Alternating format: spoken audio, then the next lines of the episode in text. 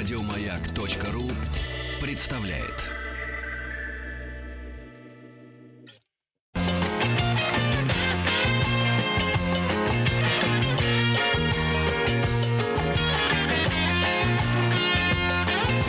Вахтанг Махарадзе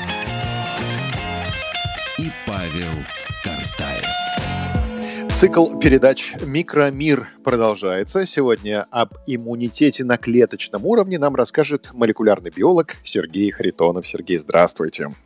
Здравствуйте, Павел. А, мы да, с вами мы сегодня вдвоем. Об иммунитете.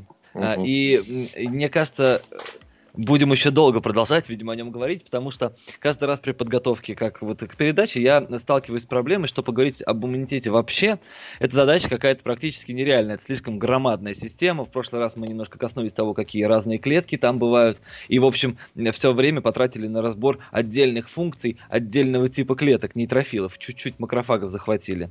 Поэтому сегодня я тоже не буду даже пытаться в целом как-то охарактеризовать вообще иммунитет, а мы поговорим а, об его некой, маль, о некой составной части, довольно важной, которая у всех у нас есть и которая, в общем, нас защищает, на самом деле, от большинства патогенов большую часть времени. Ну вот вообще, когда в школе проходит иммунитет, э, как про него говорят, что иммунитет там бывает э, клеточный, а бывает гуморальный, это по механизму действия, да, один опосредуется клетками какими-то, которые что-то поедают, а другой опосредуется какими-то веществами, которые плавают у нас в крови. Другая классификация иммунитета, это э, по его как бы появлению. У нас есть врожденный иммунитет, тот, который есть у всех с рождения, эти иммунные реакции не зависят от жизненного опыта, да. А есть приобретенный иммунитет или адаптивный. Вот, и я сегодня, они работают на, на разных принципах вообще, хоть и взаимодействуют между собой очень тесно. И я сегодня подумал, что э, можно начать с такой базы, с самой основы, которая у всех всегда у нас есть, это врожденный иммунитет. Угу. Ну, вообще... А, а клеточный бы, иммунитет да. и врожденный иммунитет, они как э, друг с другом со, вот соотносятся? и врожденный э, иммунитет, и приобретенный иммунитет частично клеточные, частично гуморальные. Это О. две разные классификации, как бы разный взгляд на изучение иммунной системы. Да? Угу. Один по типу э, приобретения, а другой по типу, по механизму действия. Да? Э, так. Вот так это работает. Э, и поэтому, как бы я и говорю, что невозможно нормально рассказывать про иммунитет, потому что надо либо рассказывать все сразу, либо очень долго выбирать тот кусочек, который мы сегодня будем очерчивать. Да, и я вот его выбрал. Значит, про врожденный иммунитет. И мы как раз коснемся, где он там клеточный, где гуморальный. Но вот врожденный на самом деле больше клеточный, ну немножко гуморальный. Смотрите, как это работает. При столкновении человека с какой-то вредоносной бактерией, там, например, или опухолевой клеткой. Эшерихия первый... коли, например. Вот, ну, Эшерихия коли, она такая полувредоносная, потому что она же у нас в кишечнике живет, же кишечная палочка не зря называется, и не особо приносит вред. Но бывает такая Эшерихия коли, которая, да, в общем, смертельный исход может вызвать. Э, так что да, с ней в том числе. Ну или там с опухолевой клеткой, если она появляется внутри организма, то первой, как бы, линией защиты, первый реагирует именно врожденный иммунитет. Это так называемая неспецифическая защита организма. Да? Если приобретенный иммунитет, он настроен, он как бы нацелен, он, он реагирует строго на определенные какие-то патогены. Он либо к Эшерихии коли, либо к чему-то другому, и он на нее как бы возбуждается. А вот этот врожденный, он работает по другому принципу. Да? Он реагирует в целом на э, как бы чужое в нашем организме. Главной функцией врожденного иммунитета является, в общем, контроль за постоянством клеточного и молекулярного состава нашей, нашей внутренности, нашего организма. Как будто бы клетки врожденного иммунитета, они знают, какие молекулы и какие клетки другие да, должны быть в нашем теле. А все остальные, если они встречают или там вирусную частицу, или бактериальную клетку, или там, я не знаю, как она попадет, но клетку собаки, если они встретят внутри нашего тела, то они ее сразу удаляют, пытаются убить, независимо от того, какая это бактерия, они не разбираются, или какая там порода собаки, э, да, это абсолютно не важно.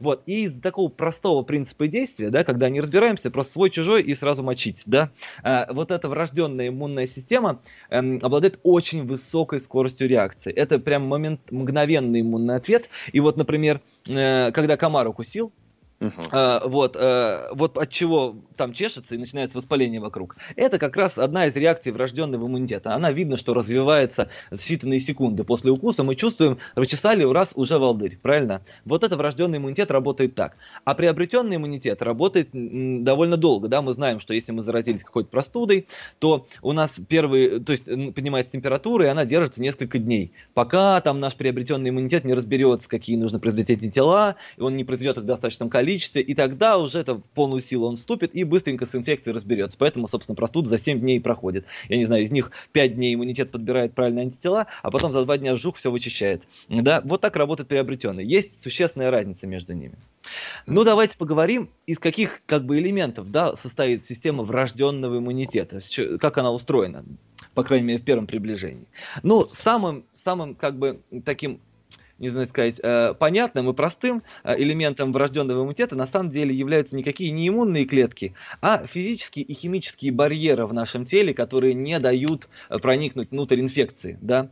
Такие, такой иммунитет, на самом деле, еще называли, раньше такой медицинский термин был конституционный иммунитет. То есть иммунитет, который опосредован с строением нашего тела. То есть наличие кожи, например, да, она защищает нас от того, чтобы бактерии какие-то внутрь проникали, это тоже часть иммунитета получается, раз она защищает. Или слизистые оболочки. Вот, например, у, у, у кишечника тоже, слизистый кишечник есть барьерная функция, то есть не дает бактериям, которые живут в кишечнике и вообще всему угодно, проходить просто так внутрь тела. Есть и более хитрые барьеры внутри нашего тела, это химические барьеры, так называемые. Это, кстати, странно, что они называются химические, потому что э, они на самом деле такие же физические, в общем, как кожа, но Э, из-за того, что они внутри, и они как бы осуществляют контроль за химическими веществами, они называются химические. Это, например, гематоэнцефалический барьер, самый известный, да, тот, который отделяет нервную систему от кровяного русла, э, и понятно, зачем он нужен, нервная система довольно чувствительная штука, и э, нужно от всех токсинов, от всего подряд, в общем, только по строгому фейс-контролю можно в нее пропускать. Есть и другие такие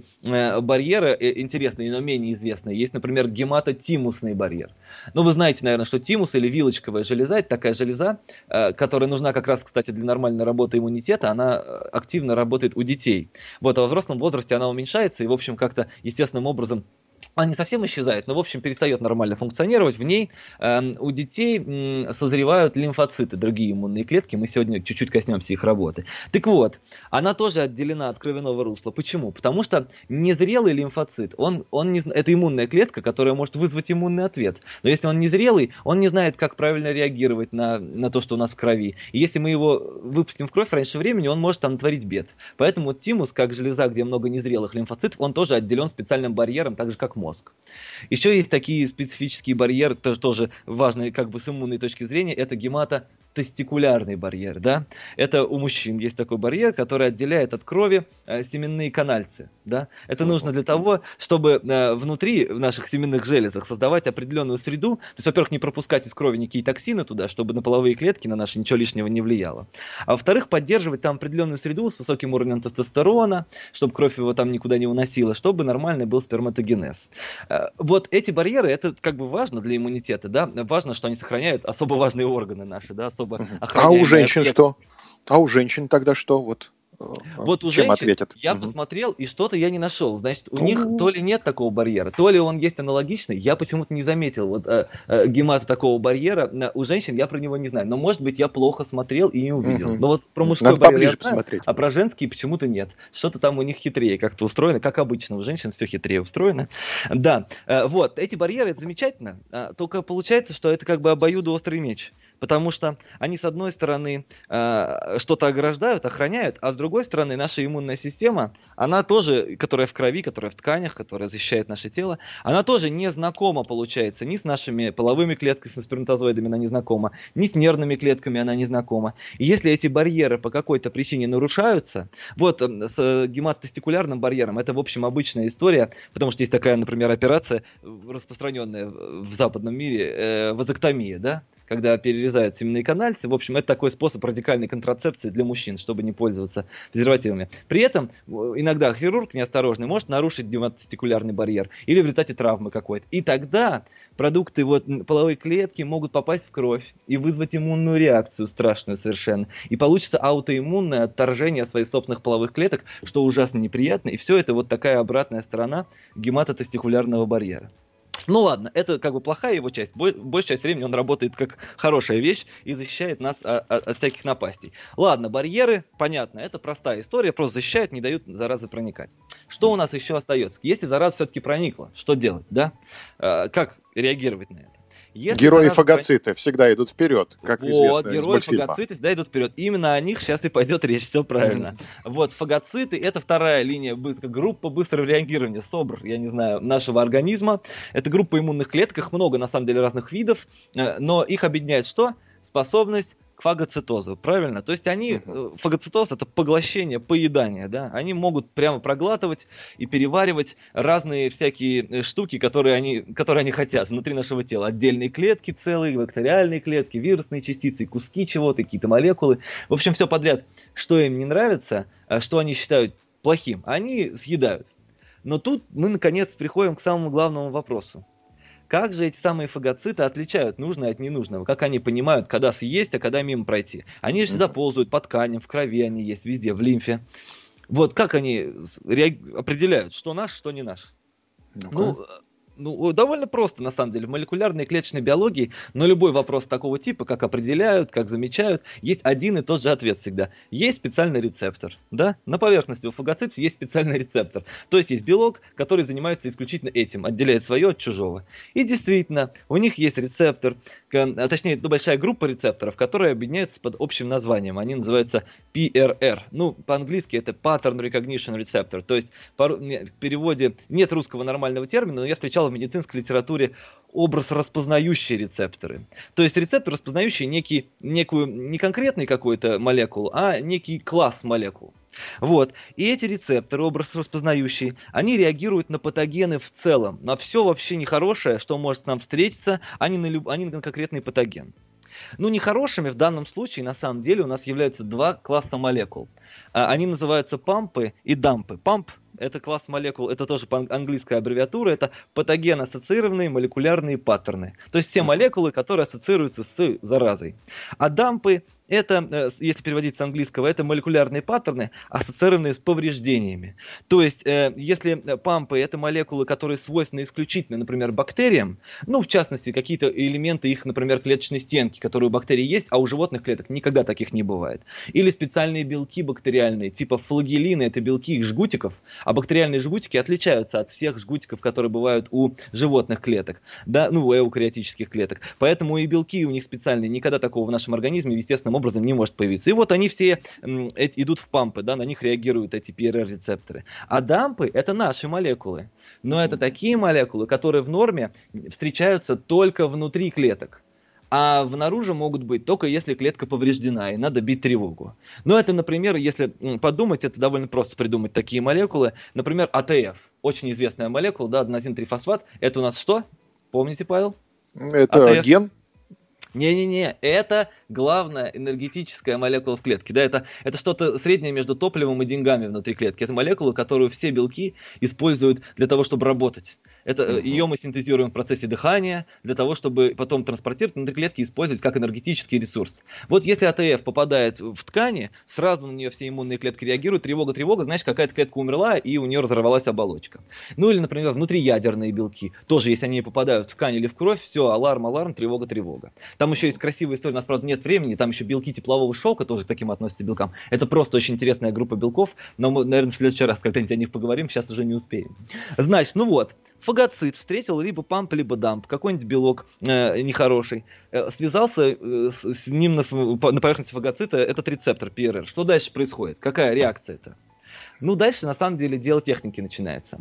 Дальше фагоцит, так говорят про него, что он активируется. Он до этого был неактивный, он просто бегал и смотрел. А в этот момент он как бы активируется, бьет тревогу, и при этом он увеличивается в размерах э, и начинает производить, выбрасывать вокруг себя кучу разных всяких молекул. В первую очередь это так называемые цитокины и хемокины. Это молекулы, которые сами по себе никого не убивают, а они дополнительно активируют сам фагоцит и привлекают все фагоциты и иммунные клетки, которые вообще близко рядом есть. Они их привлекают к месту аварии, аварии или к месту заражения, потому что понятно, что одному фагоциту не справиться, он должен как бы дружину позвать. Вот при помощи цитокинов и хемокинов он зовет свою дружину, и параллельно начинает выбрасывать вокруг всякие повреждающие факторы там э, активные формы кислорода, специальные ферменты, которые разрушают бактериальные мембраны. Э, в общем, чего только он вокруг не выбрасывает, это называется цитотоксические факторы. И вот так он пытается убить неприятеля. Дальше, убить недостаточно в данном случае. Вот тут мы, надеюсь, я успею рассказать, переходим к самому интересному.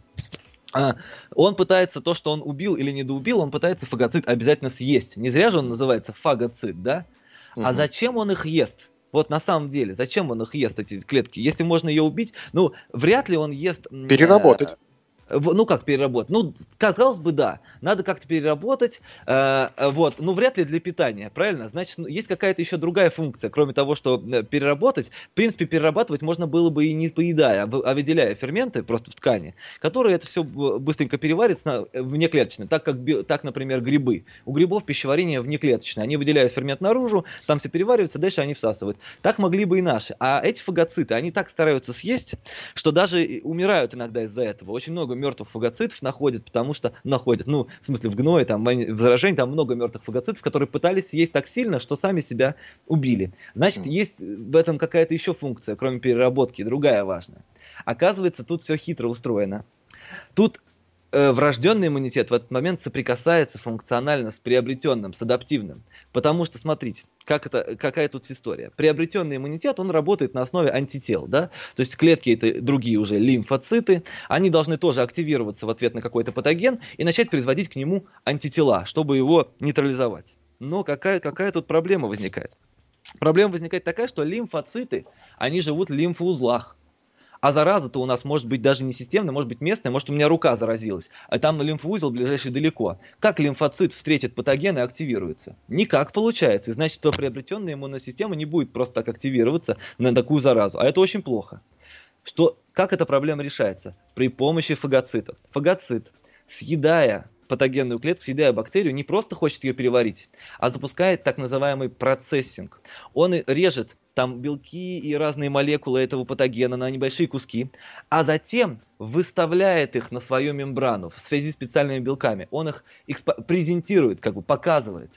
И в таком виде, с выставленными кусками чужеродной молекулы, он идет в лимфоузел, и там прям буквально показывает куски патогенов лимфоцитам, которые отвечают за адаптивный иммунитет. Лимфоциты их узнают, активируются и начинают производить антитела. И вот опять понятно становится, да, почему реакция антительная, реакция приобретенная, она всегда немножко заторможенная, потому что сначала должна сработать система врожденного иммунитета, появиться должны вот эти так называемые антиген-презентирующие клетки, то есть клетки, которые показывают кусочки наших неприятелей, лимфоцитам. Эти клетки должны дойти до лимфоузлов в достаточном количестве, значит, э, возбудить достаточно лимфоцитов, и потом те уже пойдут производить антитела. Вот поэтому врожденный иммунитет, в смысле приобретенный иммунитет, медленнее, чем врожденный. Но так вот интересно, они друг друга регулируют и контролируют. В иммунной системе вообще не бывает так, чтобы э, что-то одно работало независимо. Они все друг друга друг другом связаны, одни клетки возбуждают другие, гасят третьи, и вот и так далее по бесконечному циклу. Огромное вам спасибо за этот молекулярный блокбастер. Я представил фагоцит в качестве ежа, который на своих иголках принес грибочки э, лимфоцитам. В некотором да. смысле. Да, молекулярный биолог Сергей Харитонов был у нас на связи, говорили об иммунитете на клеточном уровне. Сергей, с нетерпением ожидаем вам э, ваши э, э, встречи с вами. Вот так, да. Одни Всего ежики доброго. у меня просто перед глазами. Спасибо, спасибо, до свидания. Всего доброго. Еще больше подкастов на радиомаяк.ру